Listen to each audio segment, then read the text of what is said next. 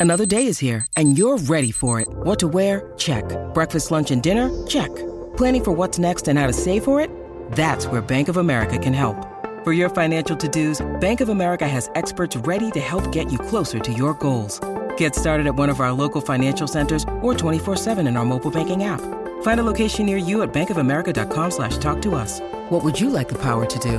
Mobile banking requires downloading the app and is only available for select devices. Message and data rates may apply. Bank of America and a member FDIC. Hey, it's Ryan Reynolds, and I'm here with Keith, co-star of my upcoming film, If, only in theaters May 17th. Do you want to tell people the big news? All right, I'll do it. Sign up now and you'll get unlimited for $15 a month in six months of Paramount Plus Essential Plan on us. Mintmobile.com slash switch. Upfront payment of $45 equivalent to $15 per month. Unlimited over 40 gigabytes per month. Face lower speeds. Videos at 480p. Active Mint customers by 531.24 get six months of Paramount Plus Essential Plan. Auto renews after six months. Offer ends May 31st, 2024. Separate Paramount Plus registration required. Terms and conditions apply if rated PG. When you need mealtime inspiration, it's worth shopping Kroger, where you'll find over 30,000 mouthwatering choices that excite your inner foodie. And no matter what tasty choice you make, you'll enjoy our everyday low prices, plus extra ways to save, like digital coupons worth over $600 each week. You can also save up to $1 off per gallon at the pump with fuel points. More savings and more inspiring flavors make shopping Kroger worth it every time. Kroger, fresh for everyone. Fuel restrictions apply. Welcome to the New Books Network. Welcome to this episode on the psychology channel of the New Books Network. My name is Jolie Ho, and I'm very pleased to be here today with Dr. Carly McKay, Senior Lecturer in Injury Prevention at the University of Bath. Today, we'll be talking about her new book, The Mental Impact of Sports Injury, uh, which was published quite recently in December of 2021. And so much is known about the physical strain that athletes' bodies are subjected to, but until recently, the role of psychological factors in risk and rehabilitation has been poorly understood. And this book bridges the gap between academic research and practical settings in an informative yet easy to follow guide to the psychology of sports injury. So, Carly's book also explores emerging areas of importance in the field, such as training load monitoring and technological advances that are shaping modern sport medicine. So, Carly, I'm very excited to speak with you today about your book, and thank you so much for being here today. Well, thank you so much for having me. It's it's a pleasure to speak with you and the listeners. Great, likewise. So, um, you have several collaborations in various chapters within the book and also in the preface and introduction. You describe a little bit about how, in part, this is a product of, of the pandemic in some ways, um, and also talk about the importance of open communication within the field of sport, um, along with a disclaimer that this book is not meant to be a textbook per se.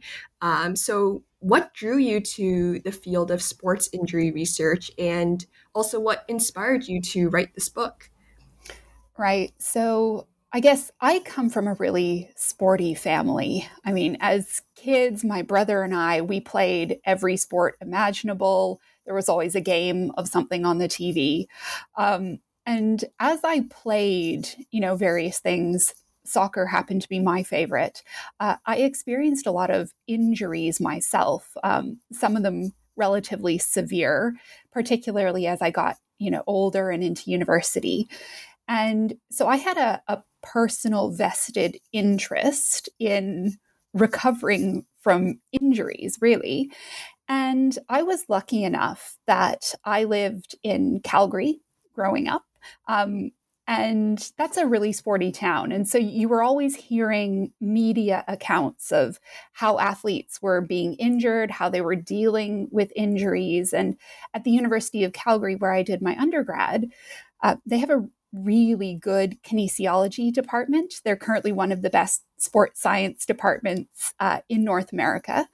And they have an established sport medicine center there as well. And so a lot of my professors in university also happened to be doing work around sport injury. So I guess for me, this has been a journey of uh, being personally involved in that world and then having a spark an academic spark at kind of the right moment in my development as a scientist that really steered me down that path.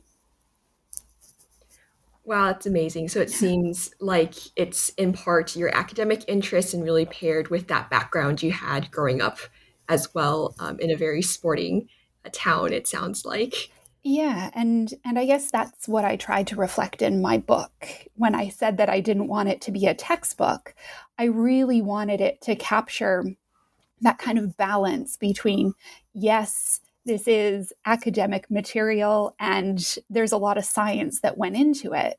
But I wanted it to be accessible from a very practical, pragmatic point of view so that even readers who you know themselves aren't academics but are involved in sport whether that be as athletes or coaches or even the parent of an aspiring athlete they might be able to relate to the content on some level Yes, and that's something that really um, stood out to me about your book as well as just the accessible tone.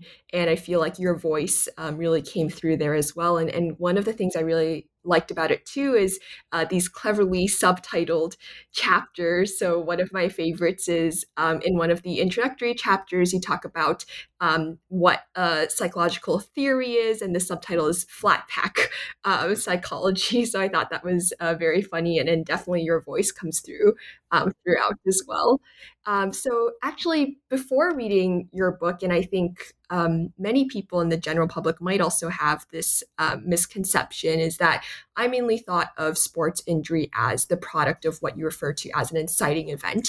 So, this might be like an accident during a competition, and like what we see on TV, or some fall or, or um, crash during training. So, in these early chapters of your book, you talk about um, predisposition to injury as actually a very complex interplay of different factors and different traits, uh, many of these which might be in place long before any inciting event occurs. So, could you explain um, what you mean in the book by the myth of the injury prone athlete, which you talk about a little bit, and some of the uh, key predictors of what might predispose someone to an injury.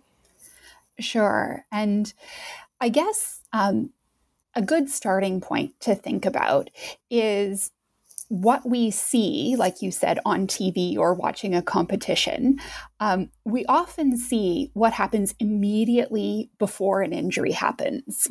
So we see a tackle or a fall or something like that. And the field of sports injury epidemiology um, is all about trying to work our way backwards from that to understand cause and effect. So, what causes the injury to happen? And over the last 25 years or so, a lot of work has been put into trying to figure out what factors predispose an athlete to being injured. And not surprisingly at all, most of that focus has been on physical characteristics. So, an athlete's speed or strength, maybe their technique in a particularly difficult maneuver. We often think about the, uh, the behavior of their opponents. So, you know, did somebody tackle them too high or tackle them too low? Did they hit them when they were vulnerable? So, we often focus on those physical characteristics of the injury event.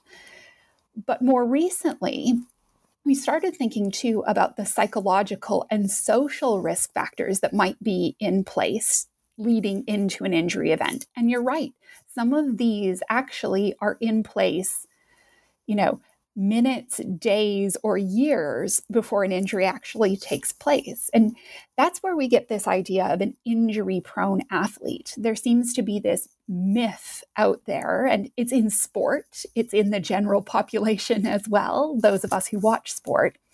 We seem to label some athletes as being injury prone. Um, you know, classic example that I use in the book is when we're talking about people who do fantasy pools and they're selecting players for their team at the start of the season. And they're always those players that nobody wants to pick because they're like, oh man, that person is for sure going to get injured this season because they always seem to be injured. They're a liability. I don't want them on my team. And so, this idea that some people have some sort of inherent characteristics that just make them susceptible to injury is so pervasive. And so, the concept that I'm trying to dig into a little bit more are what are, again, some of those psychological and social characteristics, things like a person's anxiety. So we talk about some people being very trait anxious, they're just nervous people to begin with. And research has looked into that, or whether they're risk takers. Um, the, the research, unfortunately, can't tell us a whole lot. It's been really hit and miss. And in some groups of athletes, those appear to be risk factors, and in some groups of athletes, they don't. And so, really, what we're talking about is the complexity of injury risk and the fact that having certain characteristics like being aggressive or you know potentially being one of those risk takers might put you at greater risk of having a sport injury, but only under specific circumstances. You know, if if a group of us was going out for a jog one evening, being a risk taker might not mean that you're going to go on to have an injury. But if we were all standing on the side of a mountain with skis on, being a risk taker in that environment might actually increase the likelihood of something happening. So I, I guess that's really what that focus is all about. Right. So it seems that there might be some traits or, or these are long-standing characteristics that might be different from person to person that might contribute to this but like you mentioned the situation also plays a key role and then all these other social factors as well that um, we'll be speaking about in a little bit too um, and so um, this that when you mentioned trait factors, that also reminded me of something to do with the research methodologies, which you touch on very briefly as well, about how a lot of research right now, and I think this not only applies to the field of sports injury, but quite widely within psychology right now, is is the difference between within individual um, studies versus between individual or like within group um, studies. So I was wondering if you might like to touch on that a little bit and and what research methodologies we can use or what direction that that seems to be heading in right now. Yeah. So in particular, when we're talking about things like personality, if we take that as a as a risk factor example, a lot of the research there um, takes those personal characteristics as static. We imagine that people behave and think pretty much the same way all the time. That's just the way they are. And so a lot of the research up to this point has taken kind of a baseline measure, usually at the start of a, a sports season, to you know assess what are your potential risk factors what does your profile look like? And then we follow athletes forward in time to see which ones end up with an injury and which ones don't. That's been great up to a point. But because we're now starting to appreciate that this is such a complex situation and that it's the interaction between those personal characteristics the situation or the environment at that moment in time, we're starting to appreciate the need for more advanced research methods. And, and some of the options that are really exciting in this space include, for example, um, ecological momentary assessment or EMA. And that's something that's gaining traction in a number of fields. Um, clinical psychology is one of them. We look at exercise and behavior change as well.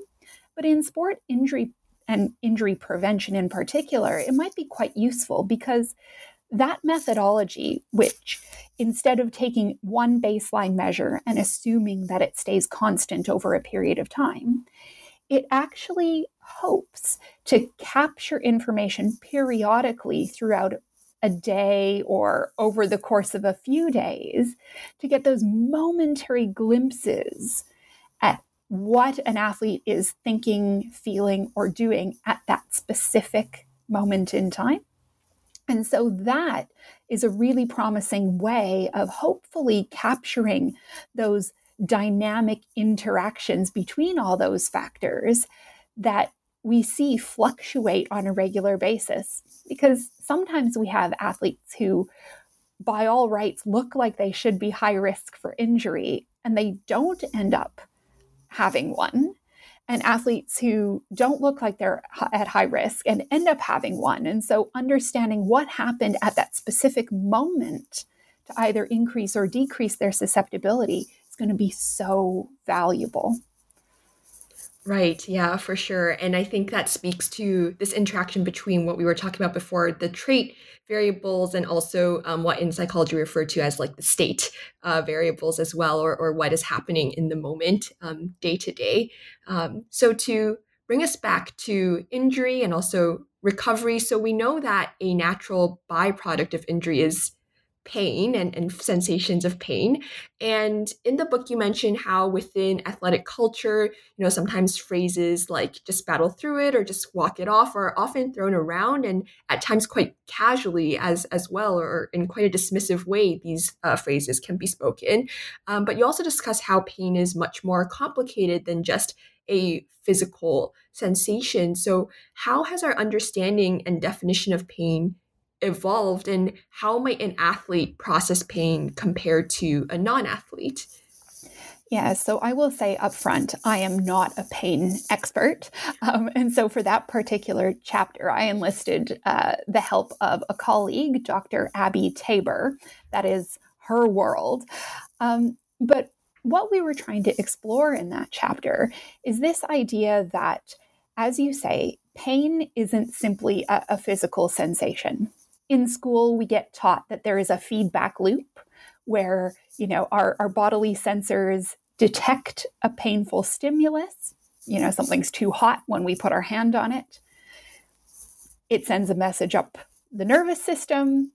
Our brain processes that as being a threat and then we reflexively act to protect ourselves. So you know, we lift our hand off of the hot burner or whatever yes, it happens the reflex, to be. There's that the reflex, reflex arc, action, yeah. arc, right? Mm-hmm, mm-hmm. And so that's unfortunately where a lot of our understanding of pain stops in, in a way. And there's a really interesting emerging dialogue in the pain science community. And over the last decade or so, there's been a much greater focus on the fact that pain isn't just a physical stimulus, it's also a lived and embodied experience, meaning that our experience with pain, so our history of having sport injuries, for example, or even our history of managing painful stimuli can affect the way we interpret what pain actually means. So when we feel that sensation,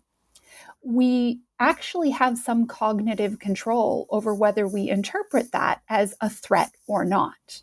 So, as an example, because that's kind of esoteric, um, as an example, we think about um, if you ever go into the gym and do a really heavy weightlifting session, in the next day or two, you're going to be sore, right? You're going to have aches and pains and what we call delayed onset muscle soreness or DOMS. When you experience that, we don't automatically interpret that pain as being a threat, right? We don't say, oh no, I'm injured. If you have experience with weightlifting, you know that actually that pain is a positive sign that your body is adapting to the load that you just put on it. So you're actually, that's you getting stronger.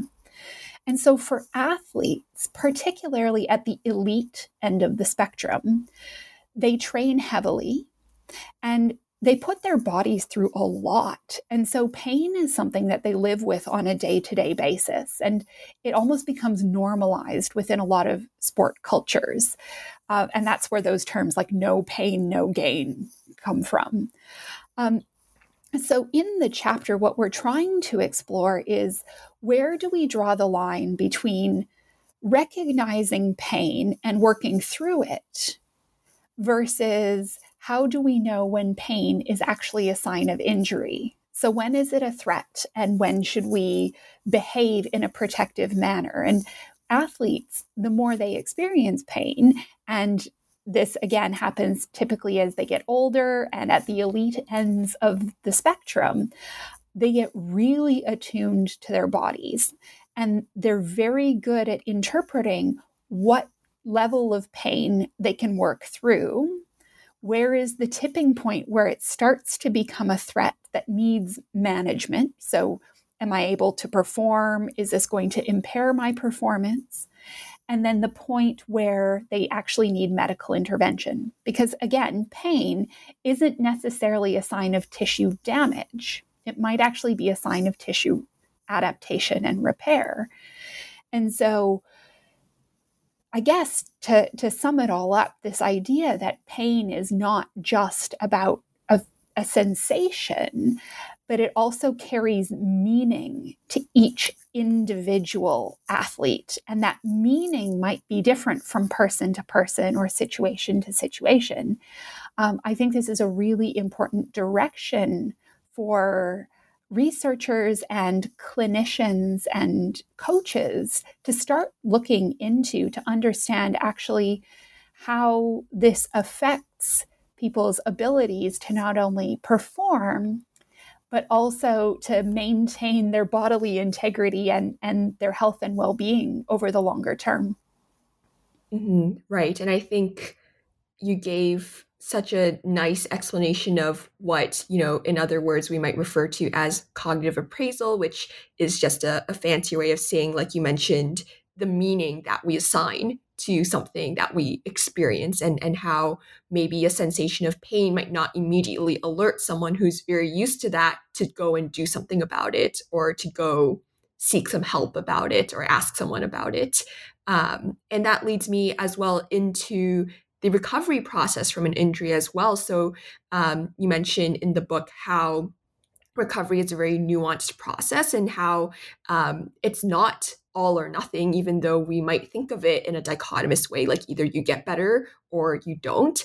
And you point out that we don't always hear about these uh, success stories of recovery. And you use uh, the NHL player Mason Raymond as an example of someone who not just overcame injury, but also grew from it in some ways. So, why is it important to begin to turn our focus towards positive experiences of recovery and rehabilitation and, and not just focusing exclusively on the negative impacts and outcomes of injury?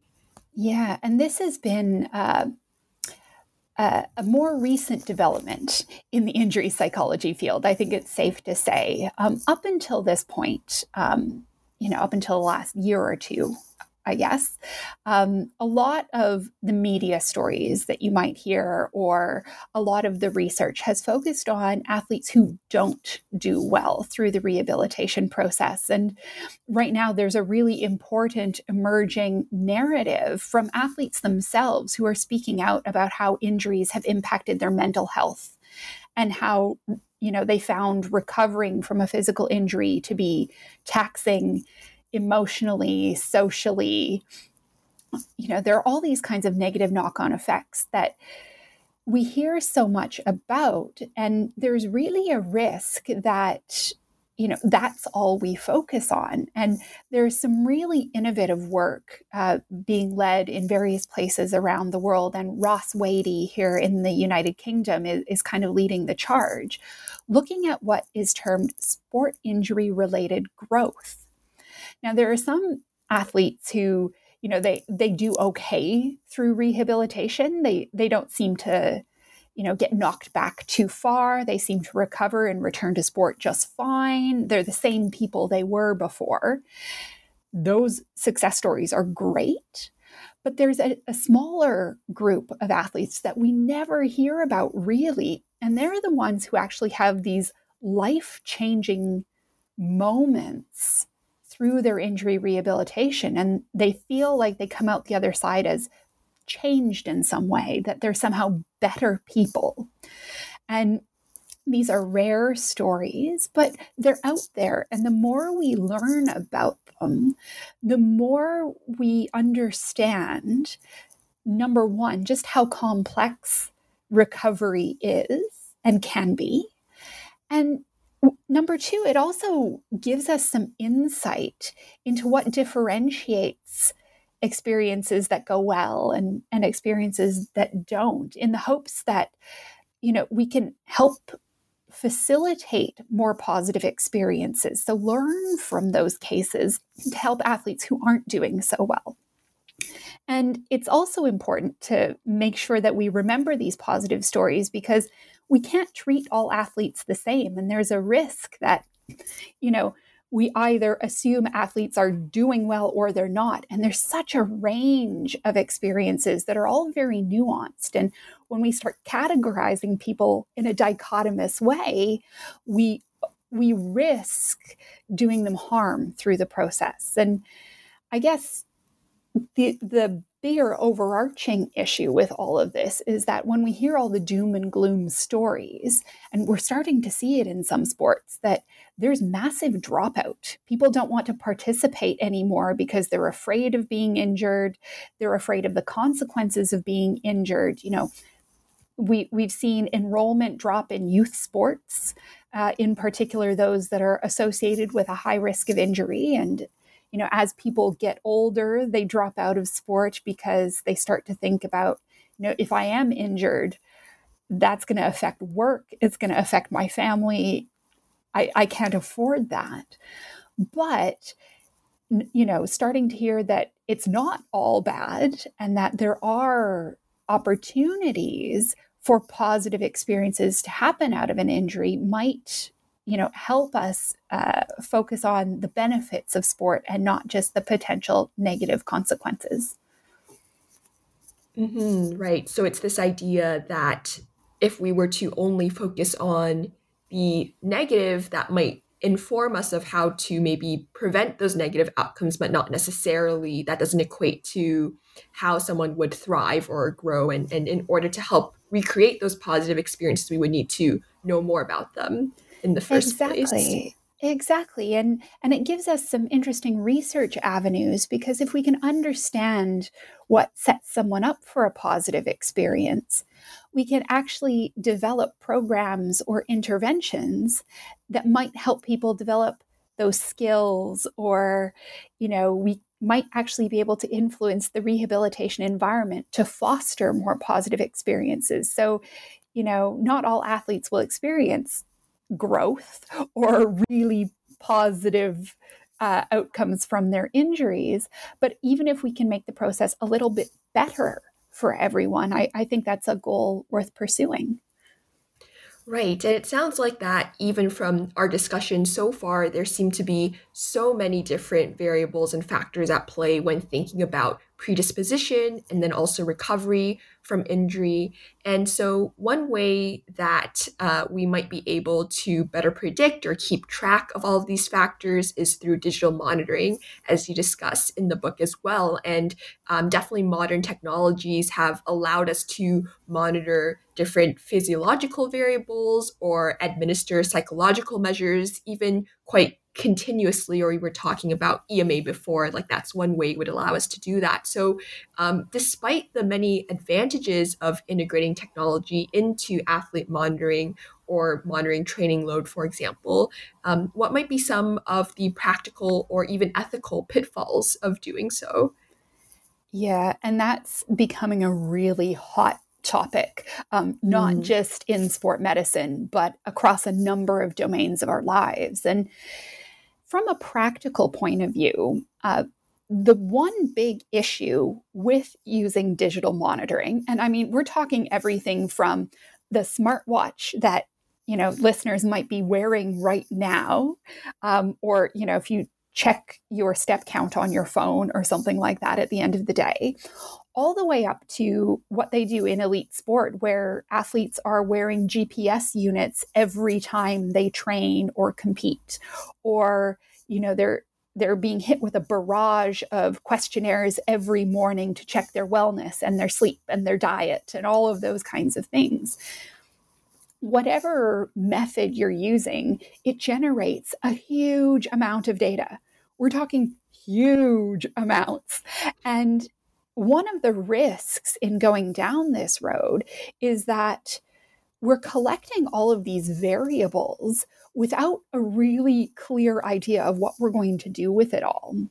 And so, from a practical point of view, it can be really overwhelming. You're having this barrage of data that you can't possibly keep up with in real time. And so trying to process it, interpret it, and then apply it, especially if you know you're getting that information daily, it's more than a full-time job for somebody. And what we're seeing in professional sport is that even in clubs or teams that have hired people specifically as data managers, burnout amongst staff is huge because there's just no way at the end of the day you can download a team's worth of that data, analyze it, and turn it around so when they turn up for training the next morning, that you have an action plan based on yesterday's data. It's crazy. And then, from an ethical point of view, we start to get into the murky waters of data protection and how do we protect people's anonymity or confidentiality, especially when we're talking about their personal health.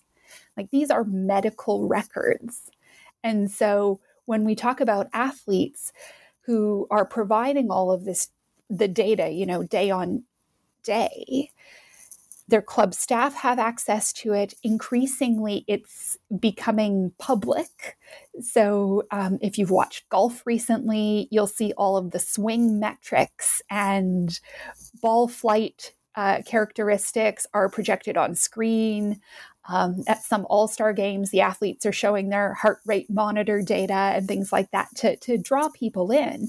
But it starts to raise some really difficult questions about who owns the data, how do we protect people's confidentiality, how might that data be used? Could, you know, that prevent a player from being selected for a team, for example? Could it interfere in contract negotiations? Um, and also, there's this um, potential dark side of constantly monitoring people because you know most of us as soon as we know somebody's watching we modify what we're doing um, like i'm quite grateful that the listeners can't see the video right now because I would be really self conscious about hand gestures and my facial expressions while I'm talking. And so, if we think about putting athletes under that strain, constantly having somebody watching, um, the the mental toll of that, I, I don't think we've really started to appreciate. Mm-hmm, right. So it sounds like there's both, like you mentioned, the data storage aspect, and and is it even possible for us to sort of comb through all of this data in a useful way, and then also um, just the effect of of we act differently when we know that others are are watching or judging or evaluating us.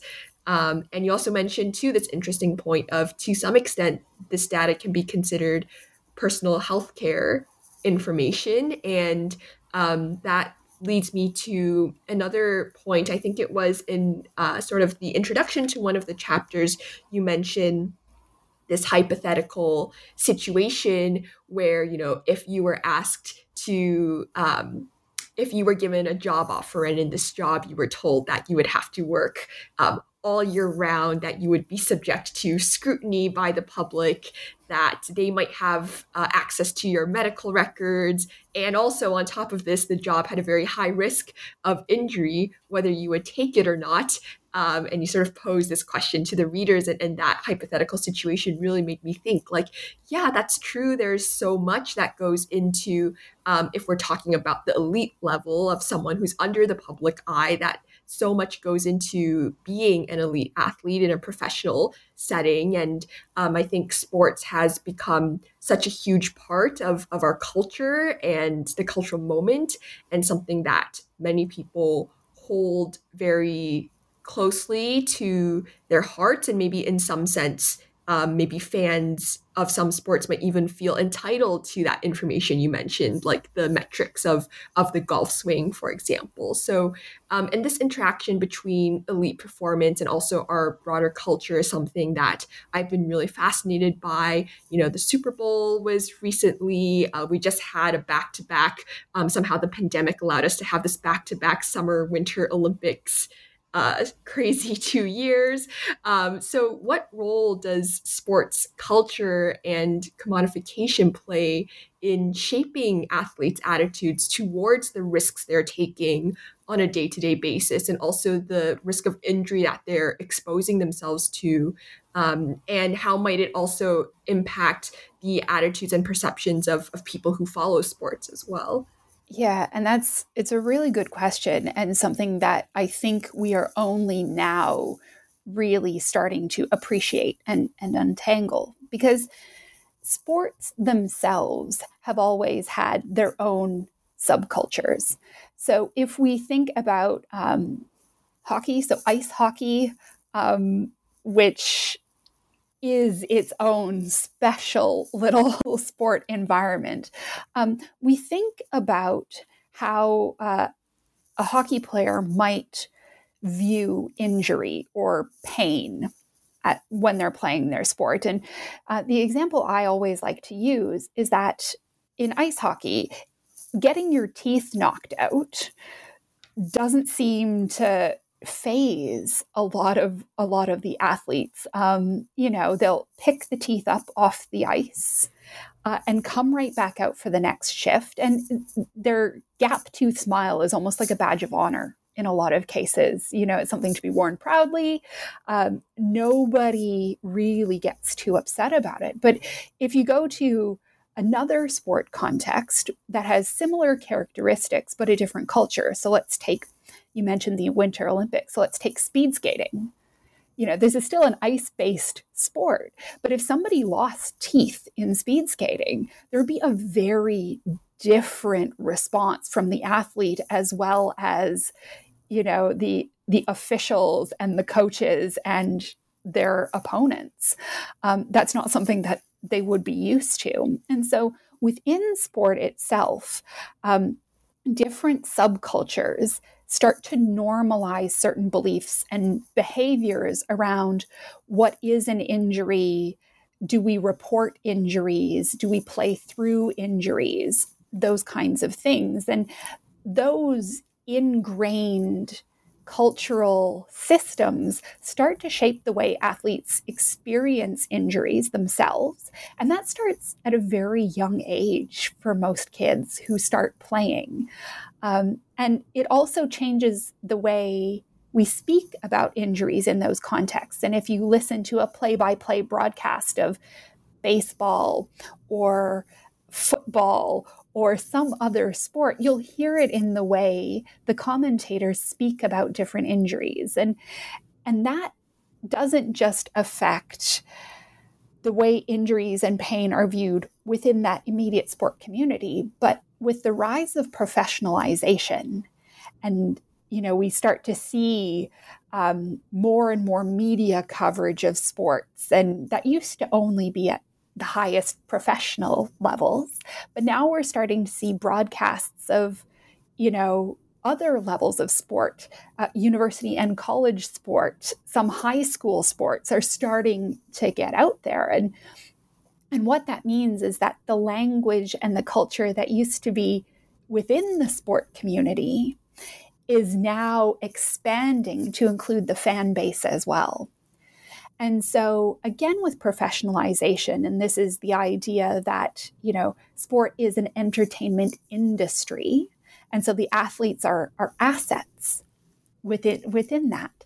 And the more money that goes into these sports, um, the more entitled people start to feel about the quality of the product at the other end. And they get quite demanding about it. And, and when in the book we start to broach some of these topics, we start to think about like, imagine being an athlete in the middle of that, where you know that because this is a business, there are always going to be younger, faster, stronger, fitter young athletes coming up the system right behind you. So you're in a constant battle for your place on the team.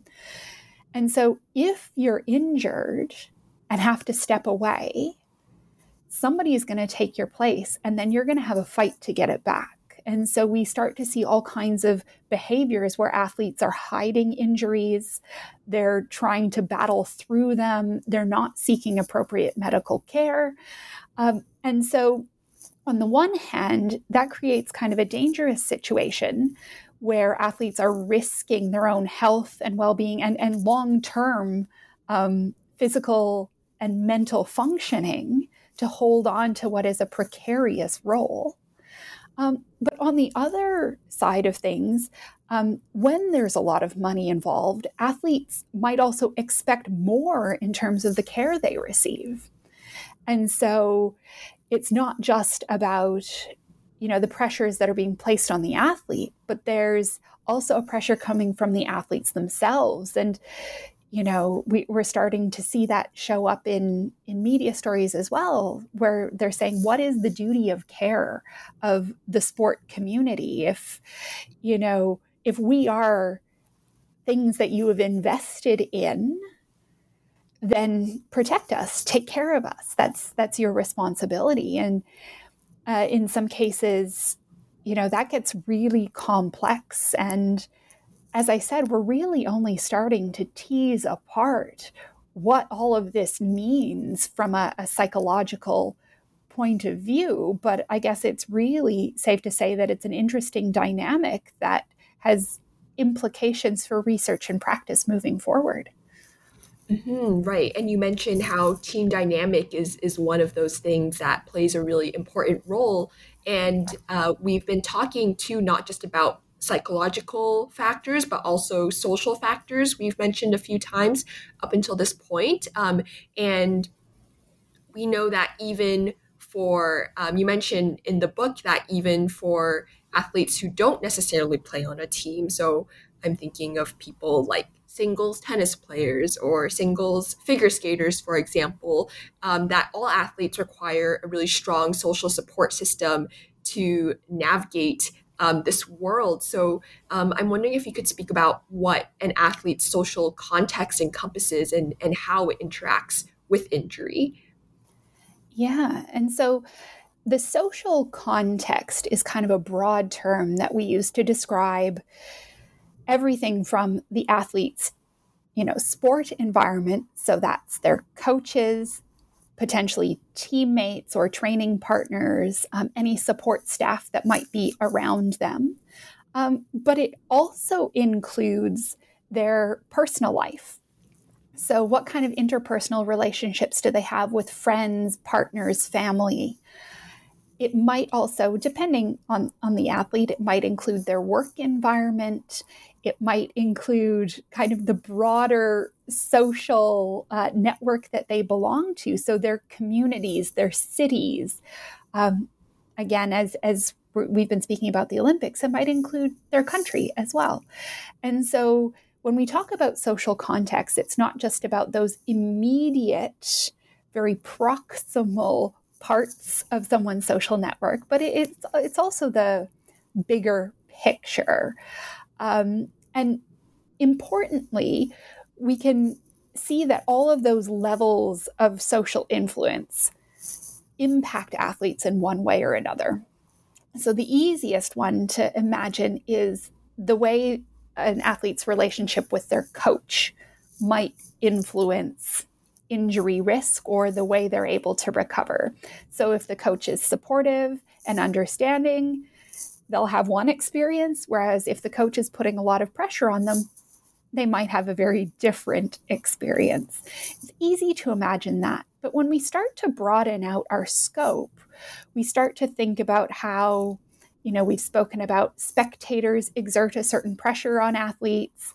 As well, at one of the highest levels, we think about policy and how, you know, things like the rules of, a, of the sport or policies for um, managing different kinds of injuries, like we hear a lot about right now with concussion. So there are policies in place about reporting concussions.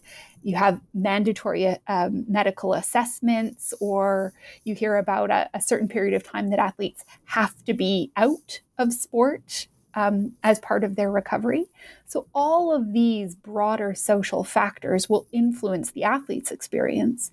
But what again, we don't often stop to think about is how that injury might affect all of the social levels as well. So this isn't a, a one way street. All of these relationships are actually bi directional. And a really good example of that um, is again in ice hockey.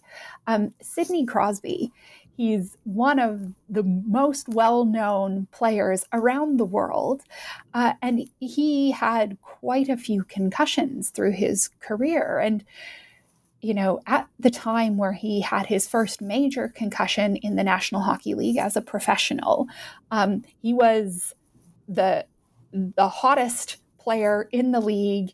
Uh, he was kind of the, you know, the poster boy, if you will. It's a terrible term, but he, he's the poster boy of the NHL. And so when he had that first concussion, a lot of people stood up and took notice because if it can happen to him, it could happen to anybody. And the conversation around concussion really springboarded off of that particular incident.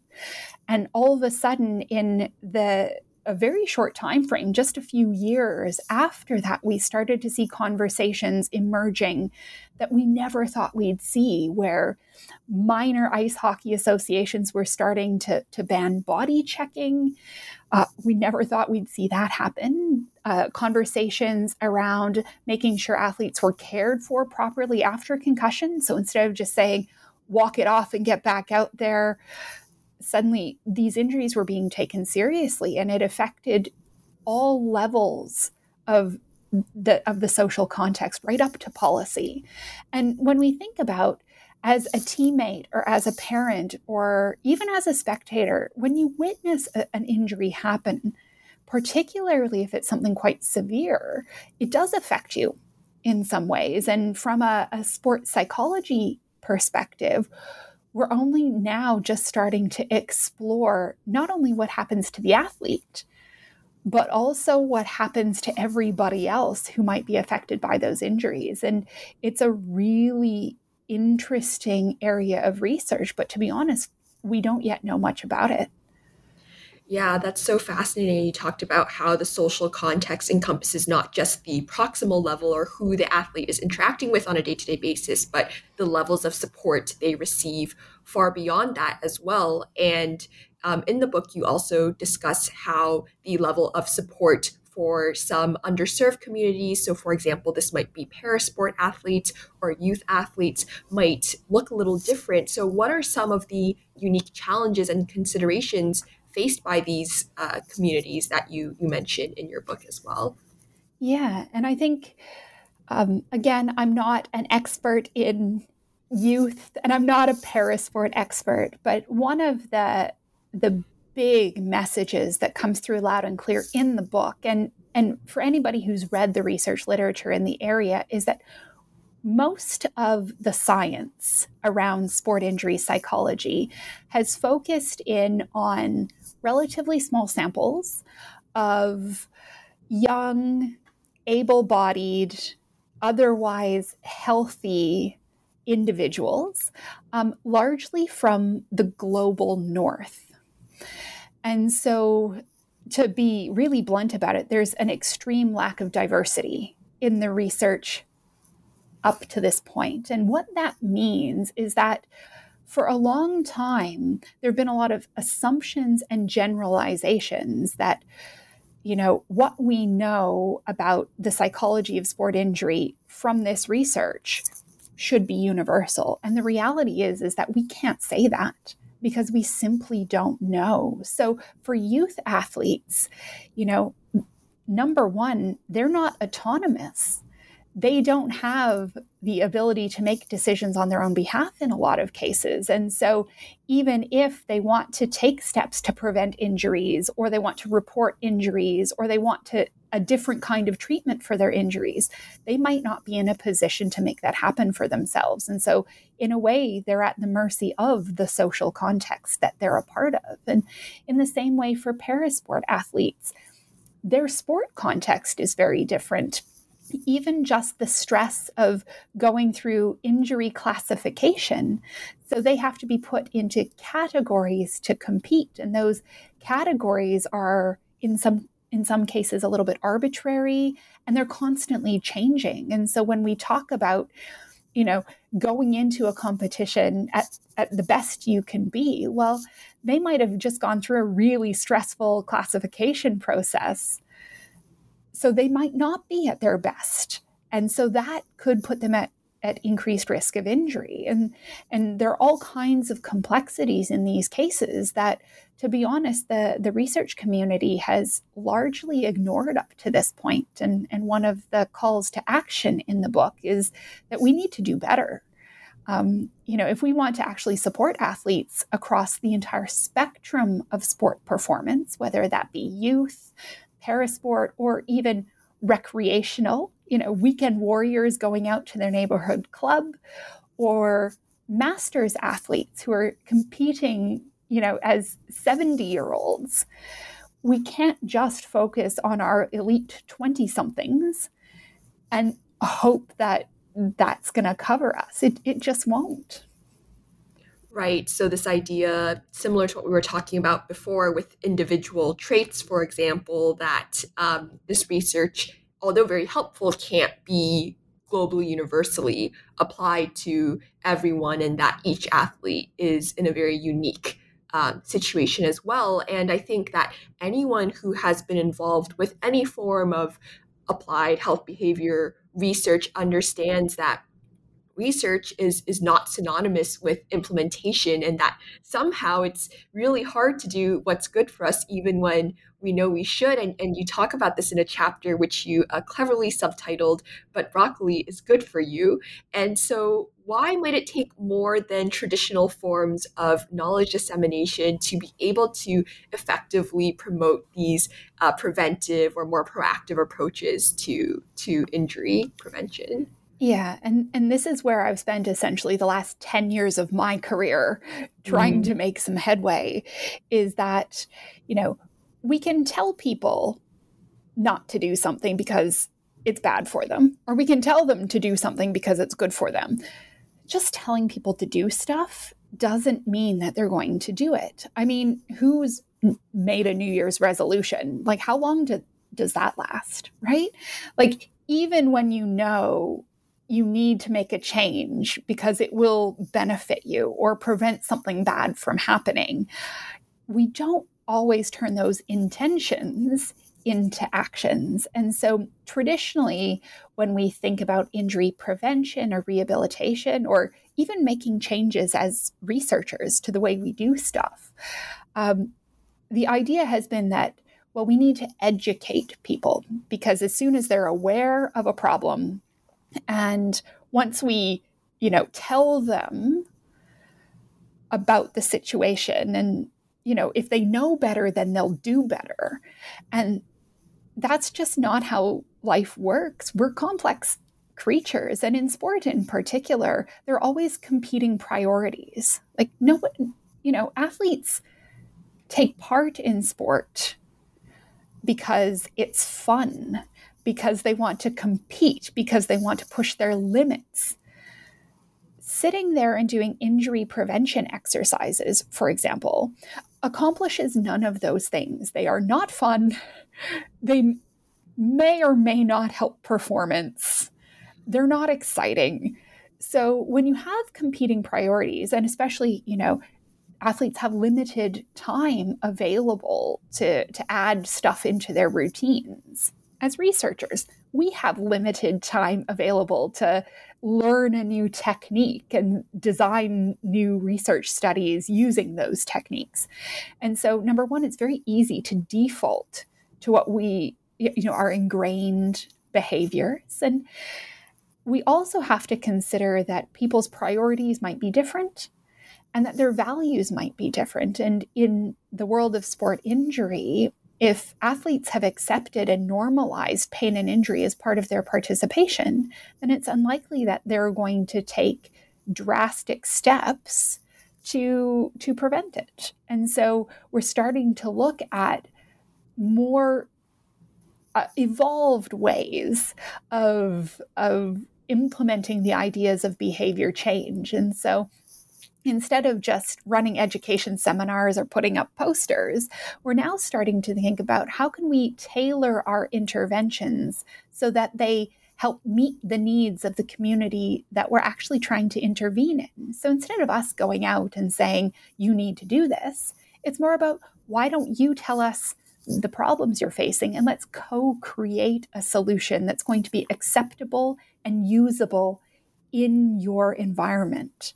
And so we're thinking about different ways to design interventions, different ways to deliver them, and also some really interesting ideas that we're borrowing from other fields like marketing, where, you know, people use behavioral nudges or guerrilla marketing, some of these outlandish schemes that you see. Um, to think about, you know, maybe can can we sell injury prevention in some way to to make it more enticing for our customers if you want to put it that way.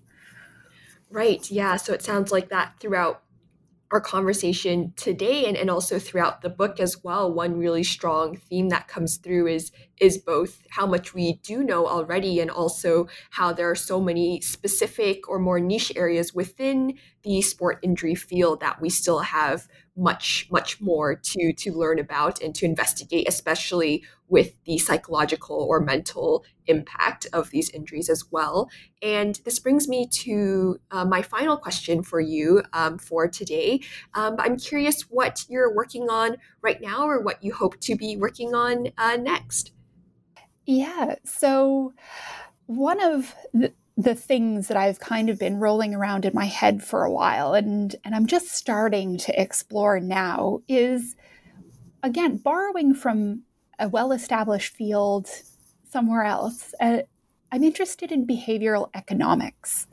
So, if anybody has read um, Thinking Fast and Slow by Daniel Kahneman, for example, um, I'm really interested in how the way athletes and other people in the sport environment, like referees or coaches, uh, process information and how that affects their perceptions of risk.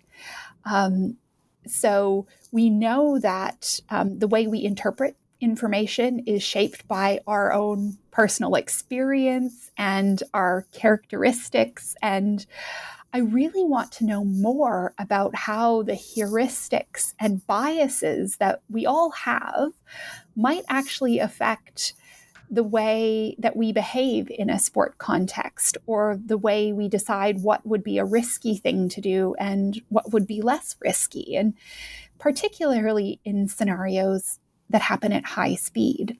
So, as, as an example, I'm really interested to know in um, situations like downhill skiing or Formula One racing, where information is coming so fast and athletes need to make split second decisions or react almost instinctively. How do they process information? What ingrained cognitive processes do they rely on for that information? And how does that affect how they judge a situation to be risky or not? And ultimately, what is the knock on effect for sport injury? Um, so that's that's kind of a passion project for me. It's a completely new direction and something we just introduce a hint of in the book because, to be honest, nobody's looking at this stuff just now, and I've probably just you know given away um, the, the, the, golden keys here and suddenly there are going to be a load of people who are going to beat me to it. Um, but but i guess that's that's the goal really with writing the book is let's get some of these fresh ideas some of these off the wall wacky ideas out there in the hopes that it might inspire more focus into sport injury psychology and, and start to build a community of people who are interested in these things to, to help progress the science forward. Yeah, definitely. Well, I very much look forward to that um, avenue of, of research coming from you. And, and that sounds like a great direction to move towards. And I want to thank you again so much, Carly, for speaking with me today. Um, I really highly recommend this book to anyone who is um, either even a casual sports fan or someone who um, has had experience, like yourself, you mentioned, with competing in sports in the past at, at any level. I think this book is so informative and, most importantly, so accessible, um, like I've mentioned before as well. So, um, thank you. Thank you so much, Carly, for speaking with me today. It's been an absolute pleasure. Thanks for having me.